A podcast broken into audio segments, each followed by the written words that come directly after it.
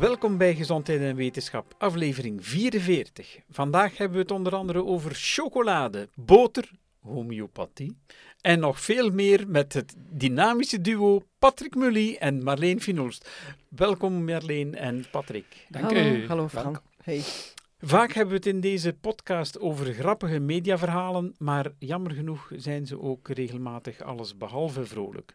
Zo lazen we een pijnlijk verhaal over homeopathie en kanker. En dat heeft jou toch bijzonder geraakt, Marleen? Ja, dat heeft mij inderdaad geraakt. Het was eigenlijk een, een TikTok-filmpje van een, een influencer, een Vlaamse, een model, Ellen Batens. Het was een emotioneel filmpje op TikTok waarin ze vertelde dat haar moeder uh, op veel te jonge leeftijd overleden was aan borstkanker. Haar moeder was maar 52 en haar moeder wilde alleen homeopathisch behandeld worden en de homeopaat die haar moeder in behandeling had, had de moeder beloofd, zegt de dochter, dat ja, dat de moeder daar volledig van zou genezen van die kanker. Maar ze is dus veel te jong gestorven.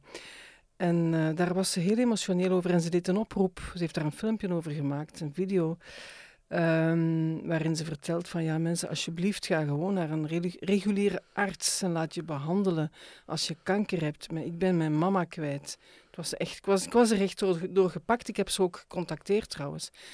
En ik heb haar gevraagd of haar filmpje mocht delen op Gezondheid en Wetenschap. Hè. Dat hebben we dan ook, ook gedaan. Ja, op dat onze, hebben we gedaan. Eh, ook op onze Facebook te zien. En ik heb ook uh, nog eens gekeken naar de cijfers.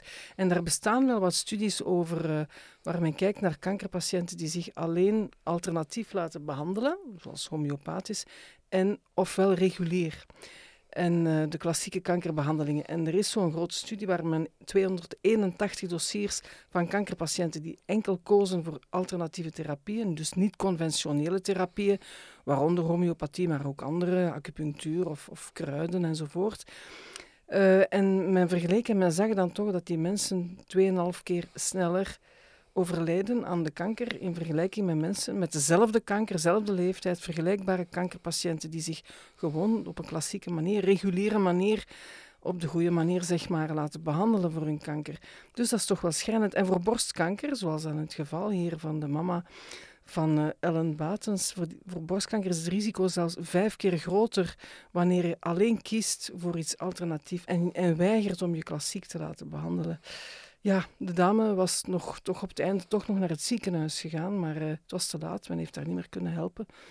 En ja, bon, dat is eigenlijk wel heel erg. En ik vond het wel mooi. TikTok, uh, we zeggen vaak, uh, daar wordt, circuleert ongelooflijk veel onzin op TikTok over gezondheid. Maar dit was toch wel iets wat eruit sprong, wat helemaal allee, heel juist en waar ze ook wel wat mensen mee bereikt, denk ik. Ja, om op te roepen van let toch op alsjeblieft met die alternatieve therapieën nu, er is niks op tegen wanneer kankerpatiënten dat erbij nemen naast hun reguliere therapie. Stel je, je hebt chemotherapie en je zegt van ik voel mij beter, ik heb minder last van nevenwerking als ik daarbij nog een bepaalde thee drink of, of ik zeg maar wat om, of ik, ik heb het gevoel dat ik me beter voel als ik daar uh, ook naar mijn homeopaat ga, zolang het maar een aanvullende behandeling is, maar laat het nooit de reguliere behandeling zijn. En waar we ook voor waarschuwen, dat doet ook uh, de Stichting tegen Kanker en, en Pink Ribbon en andere uh, verenigingen tegen kanker. Oké, okay, als je veel kankerpatiënten gebruiken uh, alternatieve therapieën, doe dat maar gerust. Maar zeg het wel aan jouw arts, zeg het aan jouw behandelende arts. Want soms is er een, een interactie. Een interactie, Patrick, ja. we zijn daarmee ja. bezig met interacties van supplementen eigenlijk. En dat zijn eigenlijk vooral supplementen. Homeopathie, dat is, daar zit niks in, dus dat kan niet veel interactie nee. zijn. Maar er zijn wel wat supplementen die uh, interageren, wat die maken dat die kankerbehandeling minder goed werkt. We gaan daar binnenkort uh, trouwens mee uitpakken. Hè. Inderdaad, en we zijn nu bezig met een lijst van 25 voedingssupplementen die regelmatig gebruikt worden door kankerpatiënten. En we hebben de literatuur opgezocht. Wat zijn de mogelijke interacties met een klassieke normale behandeling? En je ziet dat het toch niet min is. Het is niet fenomenaal, komt niet courant voor, maar het is toch ook niet weinig. En als je dan ziet wat de, de kleine voordelen eventueel zouden kunnen zijn van voedingssupplement en de mogelijke risico's op interacties met een klassieke behandeling, ja, dan zou ik daar toch wel serieus uh, voorzichtig mee zijn. Dus dat zijn negatieve interacties, vooral duidelijk. Ja, ja, ja. Het is zelden versterkend, het is meestal verzwakkend of uh, werkend in de lever op dezelfde enzymes, waardoor dat het geneesmiddel minder snel omgezet wordt of actief, uh, in actieve vorm komt. Ja. Nu, wat betreft homeopathie, wat dan wel soms op mijn zenuwen werkt, is dat als sommige uh, ziekenfondsen of mutualiteiten dus homeopathie terugbetalen, dan geeft je eigenlijk geloofwaardigheid aan die behandeling, die in mijn ogen wetenschappelijk gezien het niet verdient. Ja, men komt daar wel van terug. Hè. Homeopathie neemt ook serieus af in populariteit. Ik denk dat wel uh, ja, mensen meer en meer begrijpen van oké, daar is eigenlijk geen enkel bewijs dat het, uh, dat het werkt. Ken je nog zo een voorbeeld van een interactie tussen een uh, supplement en een kankerbehandeling? Um, niet zo onmiddellijk van buiten, maar het draait meestal rond antioxidatie. Uh, de meeste van de mhm. supplementen zijn antioxidanten en die kunnen dan de werking van het geneesmiddel uh, verhinderen, van het geneesmiddel zelf of van een bepaald enzymen in, in, in, in de lever. Ja, ja, en daar krijg je dan een minder efficiënt uh, geneesmiddel. En de arts moet dat weten natuurlijk, hè, want anders staat hij soms voor een raadsel. Want ja, waarom werkt het hier niet? Het zou moeten werken volgens mijn literatuur, volgens mijn gegevens. En dus als je het neemt, ja, laat uw arts absoluut iets weten. Of neemt het nooit eigenlijk op eigen risico, vraagt eerst raad aan uw arts. Ja, ja, ja. En we gaan dus binnenkort, eind dit jaar, en uh, we kunnen dat hier al verklappen, denk ik, hè, Fran? Ja, ja. een tool op de website zetten samen met Stichting Tegen Kanker, waarbij mensen kunnen opzoeken van bijvoorbeeld als ze kurkuma of ginseng of iets dergelijks, of, of groene thee gebruiken uh, van de courante uh, aanvullende dingen die, die mensen nemen bij een kankerbehandeling, of er dan een mogelijke interactie is met de chemotherapie of zo die ze krijgen. Ja, en je moet interacties niet vergelijken met nevenwerkingen. Dat is nog iets helemaal anders. Zo'n supplement kan ook nevenwerkingen hebben. En ja, je zit misschien al met nevenwerkingen van je klassieke behandeling. Uh, nog eentje bijpakken is niet zo leuk. Hè? Nee, daar ben ik het helemaal mee eens, uiteraard. Ja, en daar, uh, daar, gaan we, daar zijn we volop mee bezig, mensen. Maar uh, daar gaan jullie nog over horen. We hebben uh, nog van die huiveringwekkende, of op zijn minst indrukwekkende cijfers nagekeken, namelijk die over bijziendheid. Uh, hoe zat dat? Ja, ja, ja, dat was een oogarts uh, uit Leuven die vertelde in een, in een krant van tegen 2050 draagt de helft van de mensen een bril. De helft van de populatie zal dan brillen, zal bijziend zijn. En dat vonden we nogal kras, dat hebben we gefactcheckt, maar ze had gelijk. Allee, ze had gelijk, het zijn natuurlijk, ze heeft geen glazen bol, dat is wel op uh, voorspellingen gebaseerd. Maar het is wel zo dat uh, door beeldschermgebruik en door weinig buitenactiviteiten, dat meer en meer kinderen brillen, een bril dragen, bijziend worden. En in de, in de coronapandemie, de voorbije jaren, is er, veel, is er een enorme, allee, plots een meer toename van bijziendheid bij kinderen. En hoe komt dat? Wel, als je uh, focust op iets, op een beeldscherm, op je smartphone, op een, op een iPad, je focust, dan gaat jouw oogbol vervormen. Om te focussen, als je dat te veel aan een stuk doet, dan blijft die vervorming bestaan en dan word je bijziend. Dat is nu heel simpel uitgelegd. Maar eigenlijk moeten kinderen buiten spelen, ook buiten komen. En, en dan kijken ze automatisch in de verte en dan en gaan jouw oogbollen weer een andere vorm aannemen. Dus dat minder buiten zijn van kinderen en veel beeldschermgebruik is de oorzaak van toenemende bijziendheid. En waarom alleen kinderen? Ja, die oogbol, die vervormingen, dat gebeurt uh, voor de leeftijd van 24, 25 jaar. Daarna ga je je oogbol niet meer vervormen als je lang aan een computer zit. Maar dan kan je wel andere problemen krijgen natuurlijk. Maar dus ja, dus dat klopt wel dat er heel wat uh, kinderen gaan brillen, meer en meer. Dat zien we al. En in China is dat al, is dat al zo ver, dat is uh, ongelooflijk. Maar en dat is een Londense uh, oogarts die zich bezighoudt met dat probleem wereldwijd en dat becijfert en dan ook berekend heeft dat tegen 2050 52 procent van de wereldbevolking een bril zal dragen, bijziend zal zijn, dan kunnen we zeggen, ach ja, je hebt toch van die mooie brilletjes en je hebt ook goedkope brilletjes, er zijn brilletjes voor iedereen. Maar bijziendheid heeft ook risico's. Je hebt een groot risico op uh, cataract, op glaucoom, op maculadegeneratie, op oogziekten, zeg maar. Dus oké, een toffe bril, dat is, dat is, dat is fijn, maar uh, het is meer, uh, kan wel toch het risico verhogen op wat problemen bij de ogen. Ik herinner mij als kind, zei die oogarts dat ik een bril moest dragen. Ik was bijziend en hij zei als gouden argument, alle intellectuelen dragen een bril. ik was zo fier. Ah, maar er is iets van, hè, Patrick. Daar Daar is iets is van. iets van. Daar is iets van. Want kinderen die veel in boeken zitten, dragen vaker een bril. En hoe komt dat? Dat is ook wat smartphones, ook vroeger met boeken. Hè. Als je veel Ja. met je neus in de boeken zat, dan had je, ja, dan had je meer, meer kans dat je bijziendheid, bijziend werd in plaats van te gaan shotten met, met je vriendjes buiten. Jij draagt geen bril, Fran? Ik, ik draag hem niet, maar ik heb hem wel bij me. Zal Ja, ik hem ze allemaal als ze het niet nodig hebben. Ja, ik voel mij al uitgesloten eigenlijk nu, omdat ik mijn bril niet op heb. Och. Ehm, ik weet niet of dat je bril aan had toen dat je de uitspraken over voeding hebt nagekeken, Patrick. Maar je hebt onder andere gekeken naar de adviezen van sportarts Servaas Banger, als ik het goed uitspreek, over sport en chocolade. Ga je Ja. echt eh, harder fietsen met de juiste chocolade? Maar die advies van Berger, daar doe ik nooit mijn bril voor aan, dan neem ik een loop voor. en dat is soms wel nodig. Dus dat is eigenlijk het zoveelste geval van Servas Berger. We respecteren de man tot en met. Hij heeft uh, geneeskundeopleiding gedaan, dus dat is een hoge opleiding. Maar zijn uitspraken, dat is toch soms toch wel problematisch en zeer commercieel getint. Dus inderdaad, in een grote krant had hij gezegd dat je om beter te sporten moet je chocolade gaan eten. En daar had dan iemand aan toegevoegd dat Bounty Ja. de ideale chocolade was om beter te gaan sporten. En die verkoper van Bounty die was waarschijnlijk dolgelukkig als hij dat 's morgens las met zijn koffie in zijn krant. Ik heb gekeken naar de literatuur en daar is een zeer mooie literatuurstudie. Je weet dat we altijd liever literatuurstudies hebben dan studies alleen. Een overzicht van vele studies is altijd interessanter. Eigenlijk van de VUB van Brussel. En die hebben eigenlijk gekeken naar die cacaobonen en chocolade. Daar zitten dus wel polyfenolen in. Dat zijn stoffen die zeer sterk antioxiderend werken. Die gaat je ook terugvinden in appelen, in, in rode wijn, in uh, bijvoorbeeld, in thee ook. Groene thee is zeer rijk aan polyfenolen. En die hebben dan gekeken wat zijn dan de resultaten op sportprestaties. Dat zijn dus studies waar een deel van de deelnemers chocolade krijgen. Dat zijn de gelukkigen, die zijn do doodgelukkig.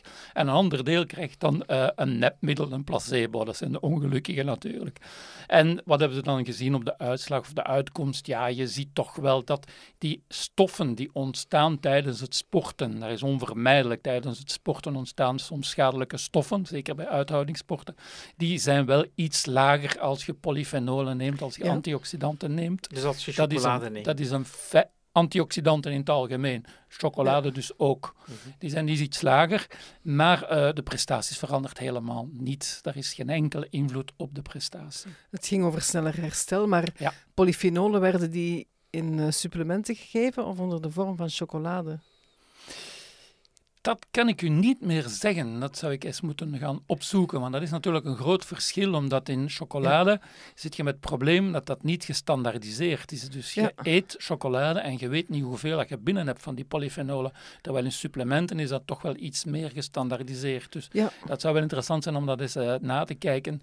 Maar het voordeel, als er één was, was zeer, zeer minimaal. En dat verwijt ik dan bij GWL, dat hij dat aanraadt aan recreatiesporters. Chocolade is goed, maar die gaan daar nooit enig voordeel aan hebben.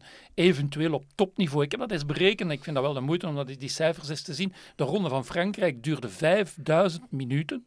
En tussen de eerste en de tweede was een verschil van 7 minuten. Dat is 0,14% verschil. Dus daar kunnen kleine, kleine, piepkleine dingen in, bij een individu dat voor de rest volledig in orde is. Hè. Hydratatie is in orde, de voeding is in orde, alles is in orde.